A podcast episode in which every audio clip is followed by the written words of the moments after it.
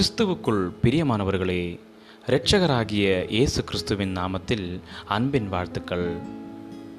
காலை தேர்ந்துளிகள் மூலமாய் இன்றைக்கு தேவனுடைய வார்த்தைகளை தியானிக்கும்படியாய் தெரிந்து கொண்ட வேத பகுதி ஒன்று ராஜாக்கள் புஸ்தகம் பத்தொன்பதாவது அதிகாரம் பதினெட்டாவது வசனம். ஆனாலும் பாகாலுக்கு முடங்காதிருக்கிற முழங்கால்களையும் ஏழாயிரம் பேரை இஸ்ரவேலிலே மீதியாக வைத்திருக்கிறேன். ஒரு ஊரில் இருந்த ஊழியர்கள் தங்கள் மாலை நேர நிகழ்ச்சிக்கு முன்பு ஆன்லைனில் சந்தித்து கொண்டார்கள். அந்த ஆன்லைன் நிகழ்ச்சியில் நானும் கலந்து கொள்ளும்படியாய் அழைக்கப்பட்டிருந்தேன். உங்களை பார்த்ததில் மகிழ்ச்சி நீங்கள் இங்கிருப்பது மகிழ்ச்சி என்று ஒருவருக்கொருவர் தங்கள் சுகநலன்களை பகிர்ந்து கொண்டனர். இந்த வாழ்த்துக்கள் மென்மையாகவும் வரவேற்கக்கூடியதாகவும் இருந்தது. அவர்களின் தலைவர் அவர்களை வரவேற்ற போது மற்றவர்கள் வீடியோ காலில் இணைவதை நான் பொறுமையாக பார்த்து கொண்டிருந்தேன். அங்கிருப்பவர்கள் யாரையும் எனக்கு தெரியாது என்பதினால் நான் என்னை வேற்று நபராக எண்ணினேன். திடீரென்று ஒரு வீடியோ தோன்றியது. அதில் எனக்கு நன்கு தெரிந்த ஒரு போதகரை பார்த்தேன். பின்பு அதோடு வேறொரு வீடியோவும் இணைந்தது. அதில் என் நீண்ட நாள் திருசபை நண்பரும் இணைந்தார். அவர்களை பார்த்த மாத்திரத்தில் நான் தனிமையாய் உணர்வதிலிருந்து விடுபட்டேன்.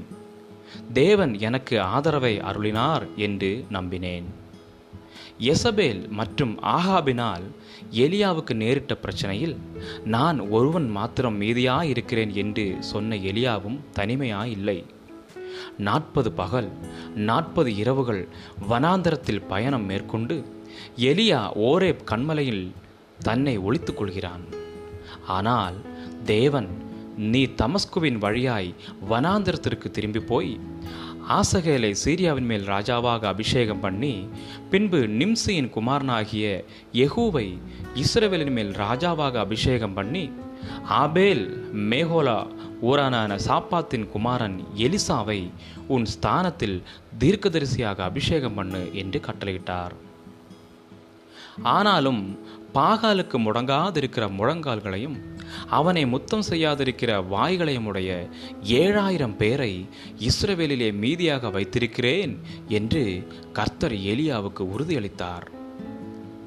தேவனுக்கு ஊழியம் செய்யும்போது நாம் தனித்து இருப்பதில்லை என்பதை எலியா நன்கு கற்றுக்கொண்டான். தேவன் நமக்கு உதவி செய்யும்போது நாம் இணைந்து அவரை சேவிக்க கற்றுக்கொள்ளுவோம். தேவனுக்கு ஊழியம் செய்யும்போது அவரிடத்திலிருந்து என்ன நன்மையை சமீபத்தில் நீங்கள் பெற்றுக்கொண்டீர்கள்? தேவனுக்காக நீங்கள் செய்யும் ஊழியத்தில் உங்களோடு இணைந்து கொள்ளும்படிக்கு யாருக்கு அழைப்பு கொடுக்க போகிறீர்கள்? ஜெபிக்கலாம். அன்புள்ள பரலோக தகப்பனே உமக்கு ஊழியம் செய்யும்போது நான் தனிமையாய் உணரும் தருணத்தில் உமக்கு செய்யும் ஊழியத்தில் என்னோடு மற்றவர்களும் இருக்கிறார்கள் என்பதை எனக்கு நினைவுபடுத்தும். இயேசு கிறிஸ்துவின் நாமத்தில் ஜெபிக்கிறேன். எங்கள் ஜீவனுள்ள நல்ல பிதாவே ஆமேன் ஆமேன். God bless you all